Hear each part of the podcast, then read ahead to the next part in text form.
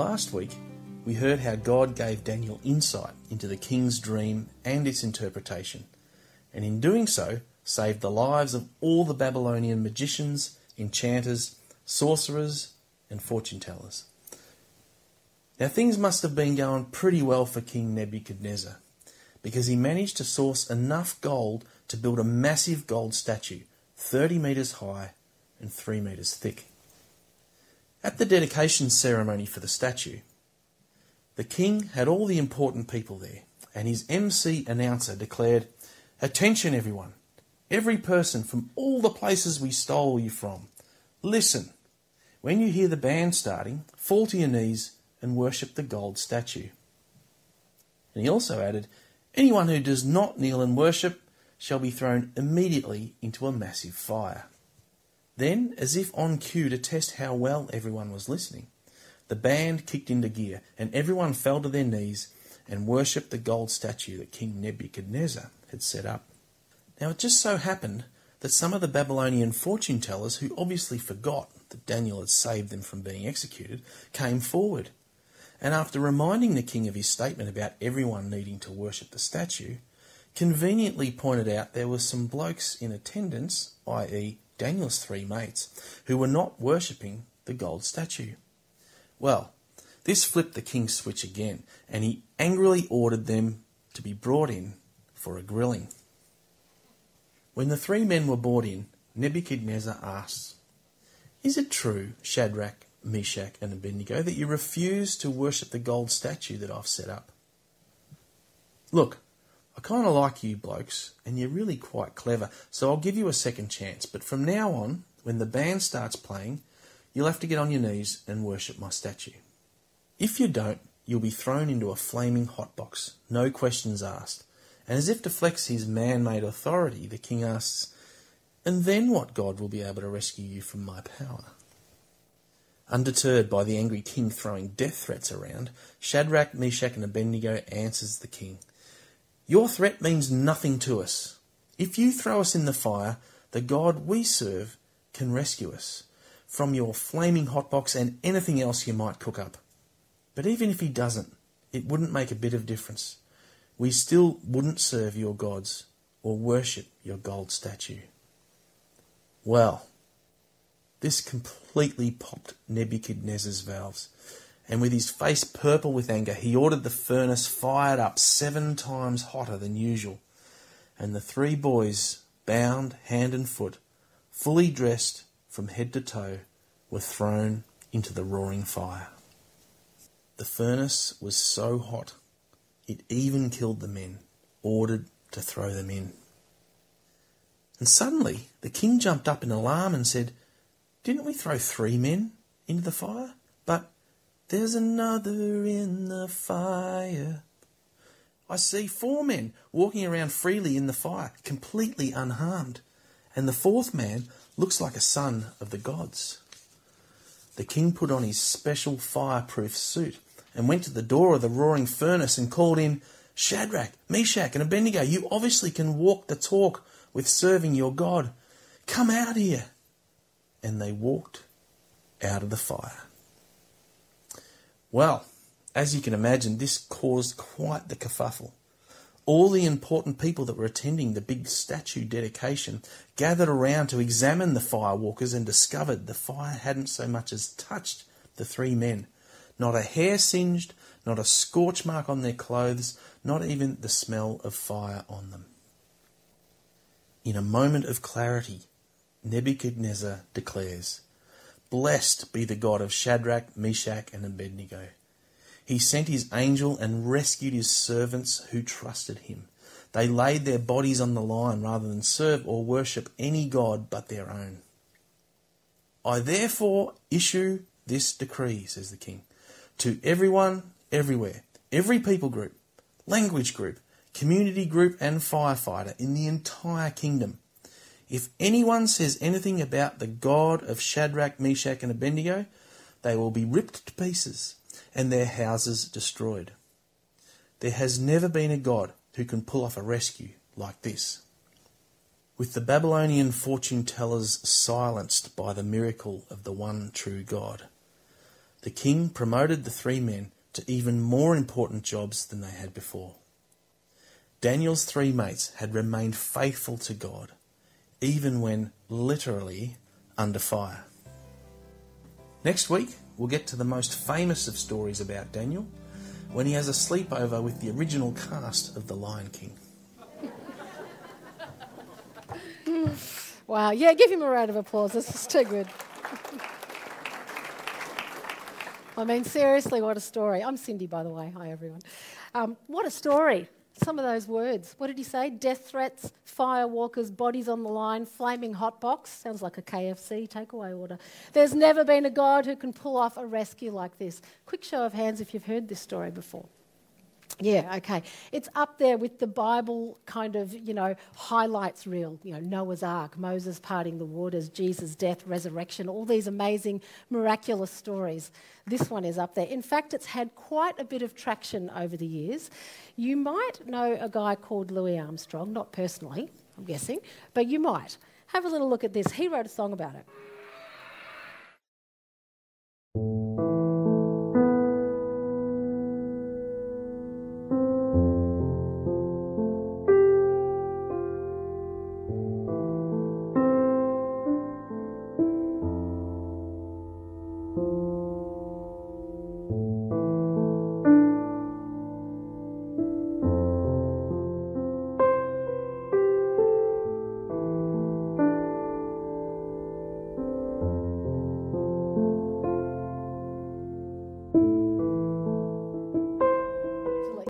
That whole clip. So go and Google it later. You can watch it on YouTube. It's really cool. Um, I thought maybe we might just try that. We've got the kids in today. So every time I mention the word Shadrach, I want you guys, and the kids, I'm kind of relying on you to lead the way here with the parents. But if I say Shadrach, I want you to say Meshach, Abednego. Can we try that? So I'm going to be talking today about Shadrach. Yeah, well, he's not really from country Victoria. He's not from Bendigo. no, seriously. Every time I say Shadrach, I want you to say, Good, because this story is not actually about Shadrach. It's actually not about Nebuchadnezzar. It's actually about God. And what I want to talk to you about today is this idea of having courage actually in the fire, not just under fire. And there are three things in this story that are going to lead us to understand that God is completely faithful, and that is through worship, through the convictions we might have, and through the trials that we might go through. So, let me just take you back to Babylon. It's about 550 years before Jesus was born. And at this point, last week, Troy spoke to us about Daniel who had to interpret a dream for Nebuchadnezzar about a statue. 20 years has lapsed since, lapsed since the last chapter which is interesting because now all of a sudden Nebuchadnezzar is actually making a statue. And it's this one here that, oh, I've missed one. Where's my statue gone, Nick? Can you find that for me? The little gold. There he is. Scary, isn't he? um, it's been 20 years since the dream prophecy that Nebuchadnezzar had, and now here he is actually making a statue. This image Sorry, I'm just trying to find where my slides are. I'm a little bit lost. There we go. 90 feet tall this statue was, and 9 feet wide. Now, in metres, if you need to know, that's actually 27 metres by 2.7 metres. So it was quite narrow, but very tall. And the reason for that was because then it could be seen from far away. See, Nebuchadnezzar was this guy who wanted to say, Look at me. In fact, when we look at the text, we find out that the word for image that is used in the Hebrew, actually Aramaic, but in the Hebrew, it means it's the same word as Genesis 1, where God makes man and woman in his own image. So for the Hebrew speakers here today, it's Tselem, which means the image of God. We, as God's people, were meant to tend to the world. And Shadrach, they knew this, but not Nebuchadnezzar, because he says, I'm like God. I want to make myself an image that you guys can look up to to know how powerful I am.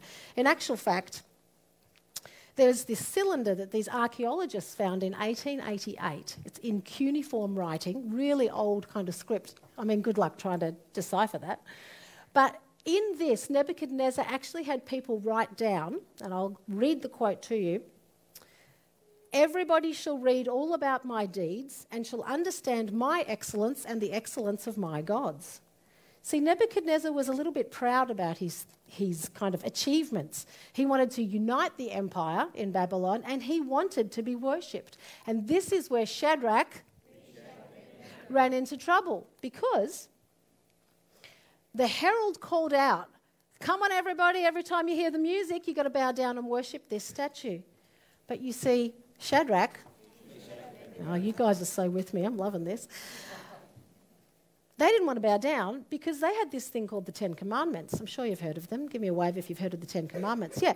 Now, nowadays we would think Ten Commandments, a lot of people might say it's just a whole bunch of rules. But you see, it was much more for Shadrach. It was actually about healthy guidelines for living because God wanted to show that He was going to be faithful to them through those commandments. The first commandment worship God only and don't make an image of anything and bow down to it. And they took this pretty seriously. And I wonder whether I might jump straight into a personal, personal challenge here today. I want to talk to you a little bit about the idea of worship and the idea of idols. Now, of course, you wouldn't bow down to an idol like Nebuchadnezzar, would you?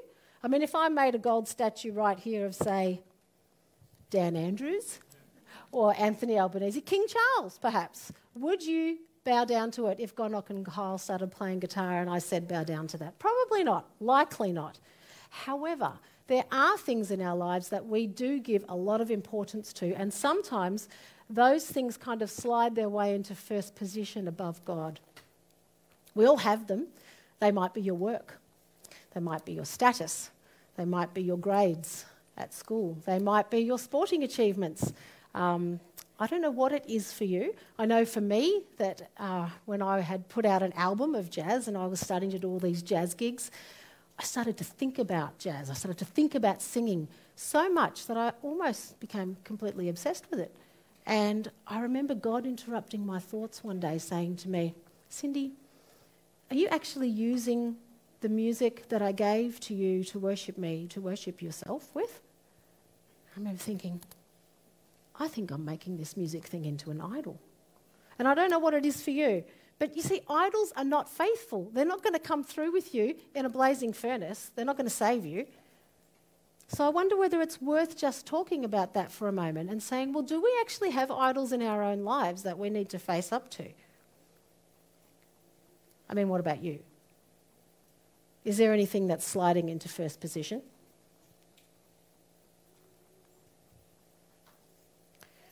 There's a scholar called Paul Tillich who says an idol for us today is that which we call our ultimate concern. The things that we try and elevate and put on the throne of our lives, and the things that we try to crown as most important. So I wonder what that might be for you. You see, this is one thing that Shadrach, you're still with me, they got this right. They knew that God was the one that they wanted to worship. And that's what shapes this story. And it might shape your story too. Because putting God first is often counter-cultural. That's where we find our first point of courage. You see, Shadrach, they didn't want to do it Nebuchadnezzar's way, they wanted to do it God's way. And back in the day, in Babylon, they had what we might call polytheists, people who worshipped a lot of gods. So for a lot of people, it didn't matter if they just bowed down to one more, but not for these three Jewish men. I mean, today too, we have a lot of religions. We even have people who are spiritual but not religious. And so it takes guts to stand up in front of people who might have a lot of religious affiliations or spiritualities going on and say, actually, I just choose to serve one God or I just choose to follow Jesus. A lot of people think it's a little weird. I don't know if any of you have watched The Chosen. Show of hands. Yeah. What I love about the opening title slide is that they have this fish that um, a whole heap of fish swimming one way, and then when somebody comes to follow Jesus, the fish does a complete flip and goes the other way and swims against the current. And I feel like that's what it would have been like for Shadrach. And you didn't say it. Why didn't you say it? You have to say it. Shadrach. Oh, you said it. just, just checking.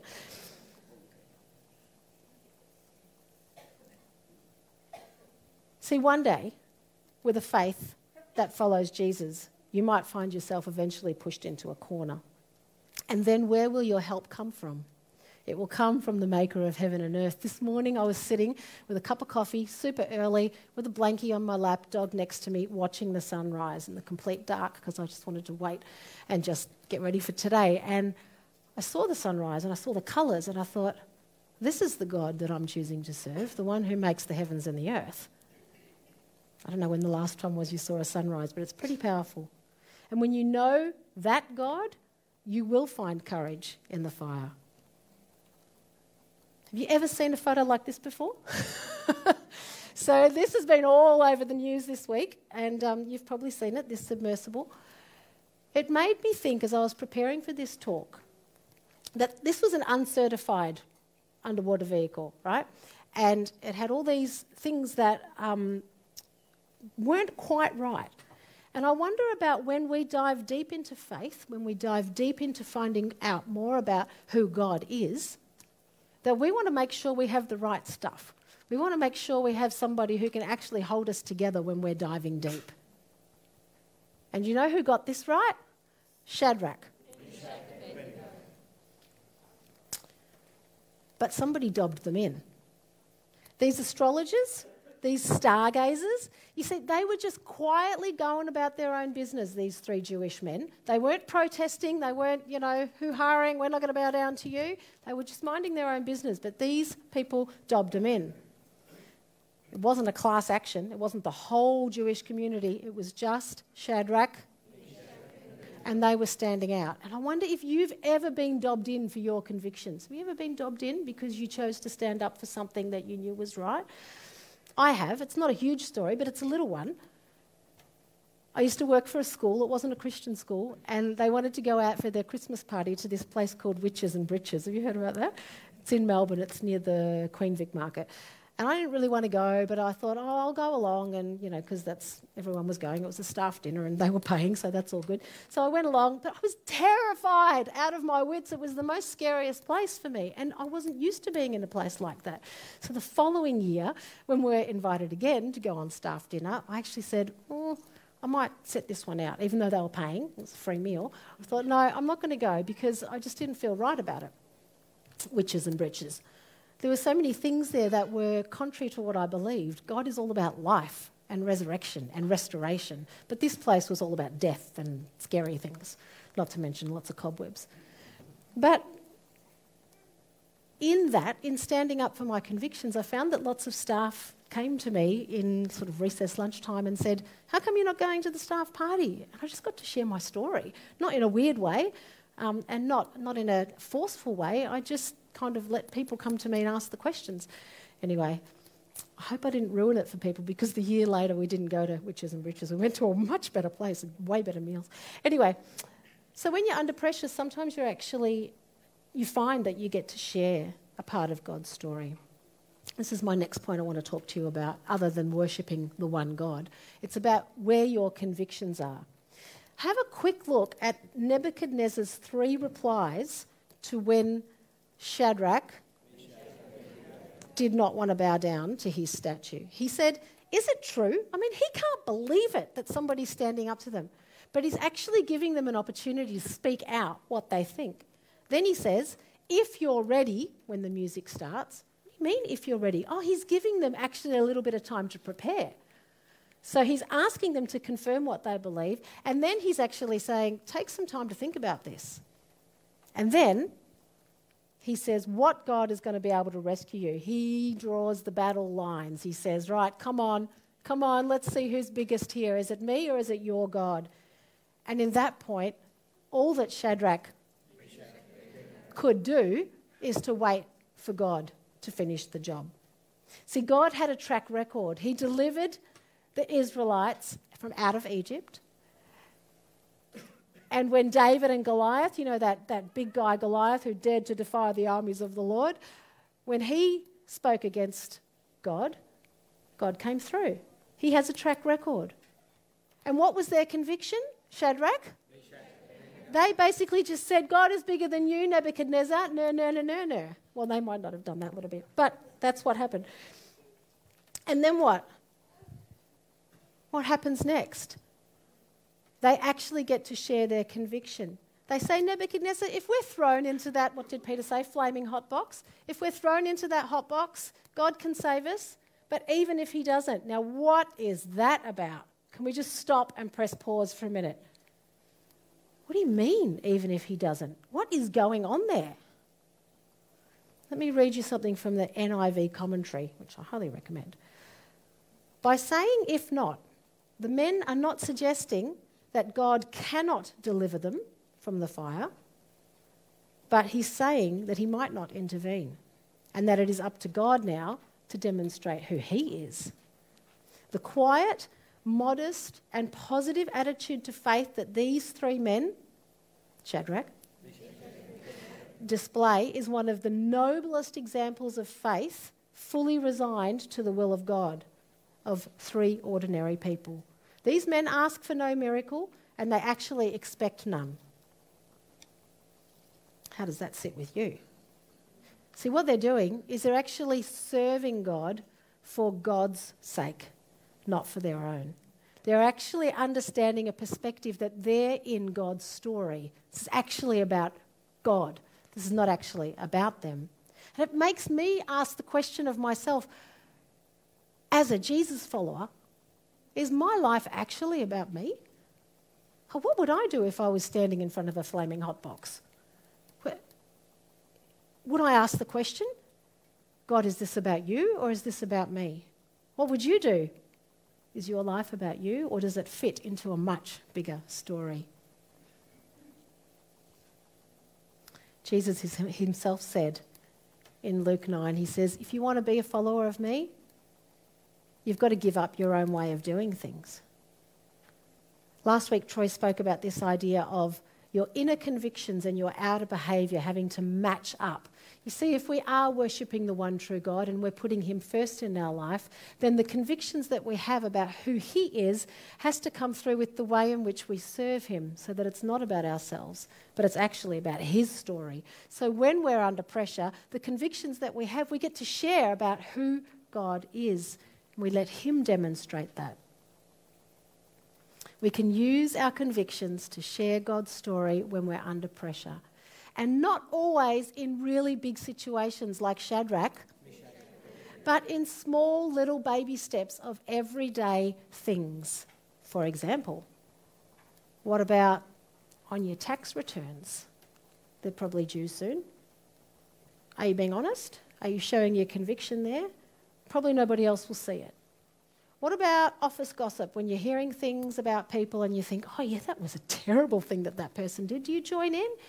Or do you have a conviction and go, no, I worship the one true God and I know that He wants me to be honest in my dealings with people. He wants me to love people.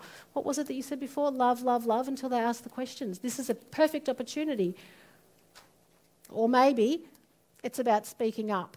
Maybe in the schoolyard, if other kids are being bullied? Is it about stepping in and saying, actually, my conviction is to love this person and to bring them in? With your convictions, take your opportunities, be prepared beforehand, and wait for God. I once heard a talk about a turnstile of faith, stand, standing and walking up to the little turnstile and actually pushing on it to activate your faith. You could stand behind it for a long time and say, I'm not going to speak up about the gossip. I, I don't have enough guts to interrupt on a, on a bully who's bullying someone in the schoolyard. But as soon as you step into that place, and you do stand up for your convictions, God starts to move and things start to roll. It's a step of trust and a step of faith. So lean in on that. You'll discover that God is faithful. I mean, just look at Shadrach. They were faithful. They ended up in the flaming hot box. Seven times hotter, it says. That's actually an exaggeration. If you look at the Aramaic, what it actually means is that it was just made as hot as possible. Apparently, in the ancient Near East, you couldn't get a fire too much hotter than about 900 degrees.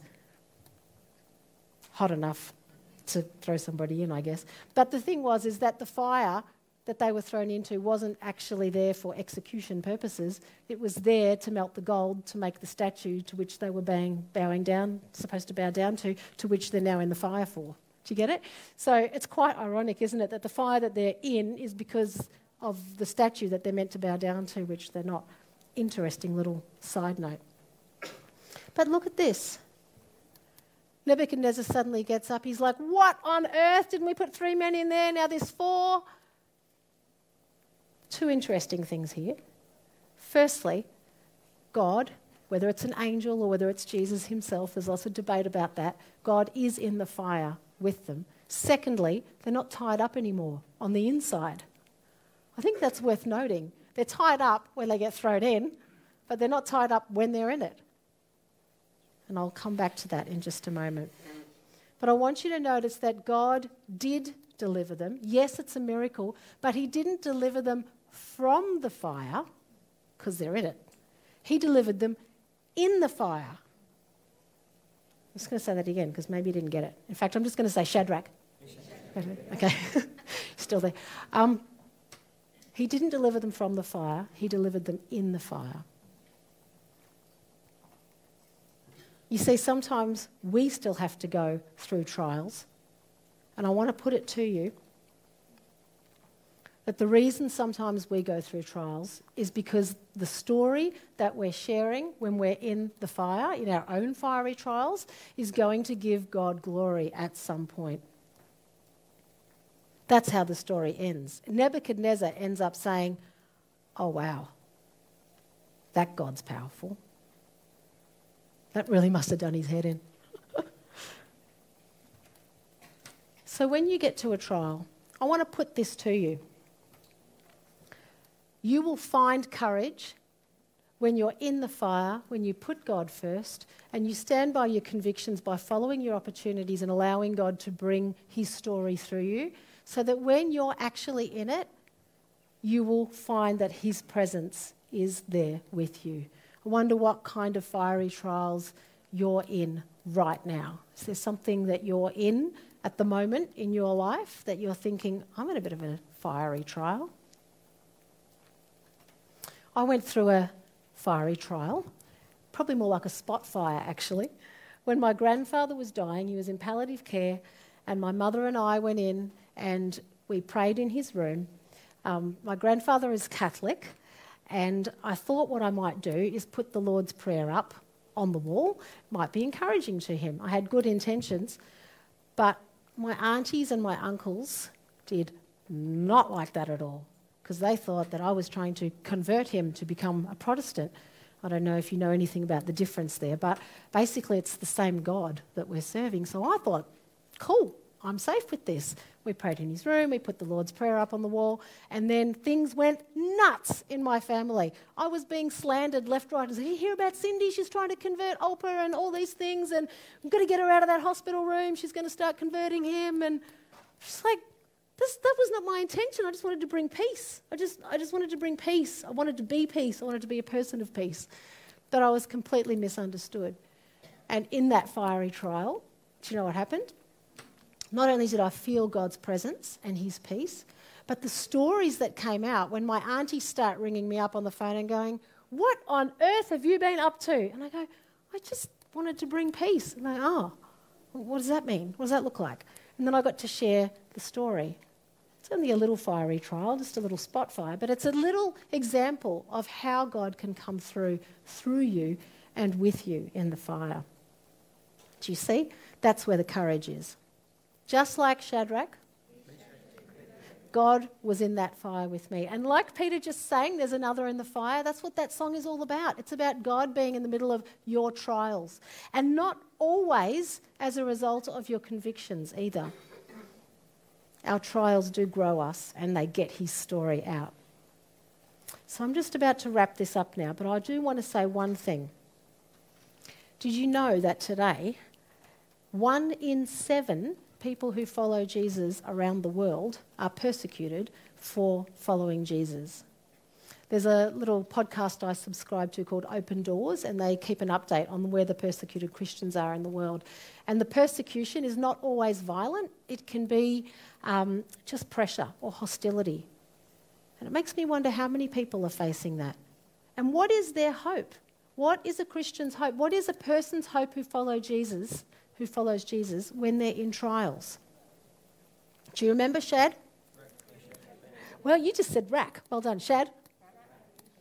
Do you remember when they were in the fire?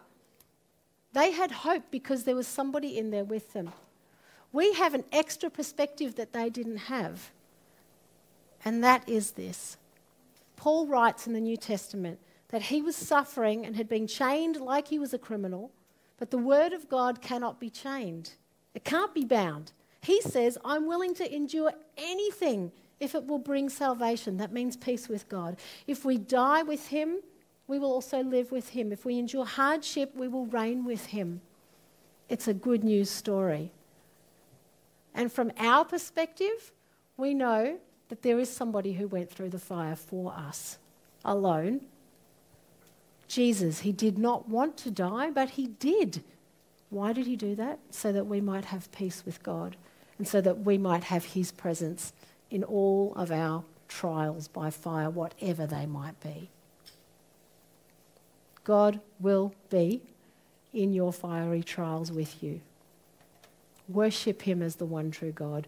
Take the opportunity to share your convictions and know that He is present. Might invite Gonok and Kyle up. So, this week, just a couple of things, a few little things to think about. Who or what is on the throne of your life. Recognize it and respond. Are there any things that are getting in the way of you actually worshipping and following God? If you've chosen to be a Jesus follower, maybe take some time this week to think about prioritizing time with Him. Secondly, what are your convictions? Take your opportunities to think about them just in the small things. Just in the small things. Share God's story. And what trials are you facing today? Know that God's presence is there with you and you can trust Him. And let's be like Shadrach and discover that God is faithful.